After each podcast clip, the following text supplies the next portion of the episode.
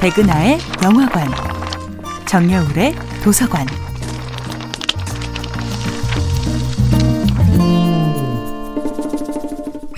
안녕하세요. 여러분과 아름답고 풍요로운 책 이야기를 함께 나누고 있는 작가 정여울입니다. 이번 주에는 오스카 와일드의 도리언 그레이의 초상과 함께 합니다.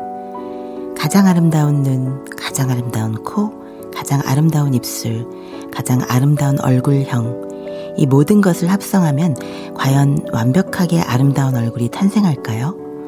또는 범죄형의 눈, 코, 입을 합성하면 평균적인 범죄자 유형의 인류학적 특징을 찾아낼 수 있을까요? 우리는 흔히 누군가의 결핍을 바라볼 때 저 사람의 성격과 이 사람의 재능을 합치면 정말 이상적인 조합이 되겠다는 상상을 해봅니다. 그러나 인간의 특성들 중 일부를 편집해서 이상적인 인간형을 조합하는 연구들은 대부분 실망스러운 성과를 가져왔죠.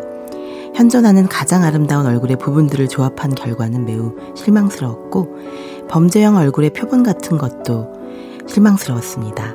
인간의 전체를 퍼즐 조각처럼 분리하여 또 다른 존재에 기입한다는 상상이야말로 끔찍한 우생학적 상상력이 아닐까요?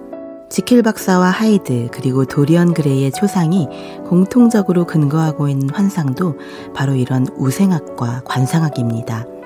하이드의 끔찍한 외모, 도리언 그레이의 우월한 외모를 바라보는 등장인물의 시선. 그것이야말로 두 작품이 근거하고 있는 공통된 환상이죠.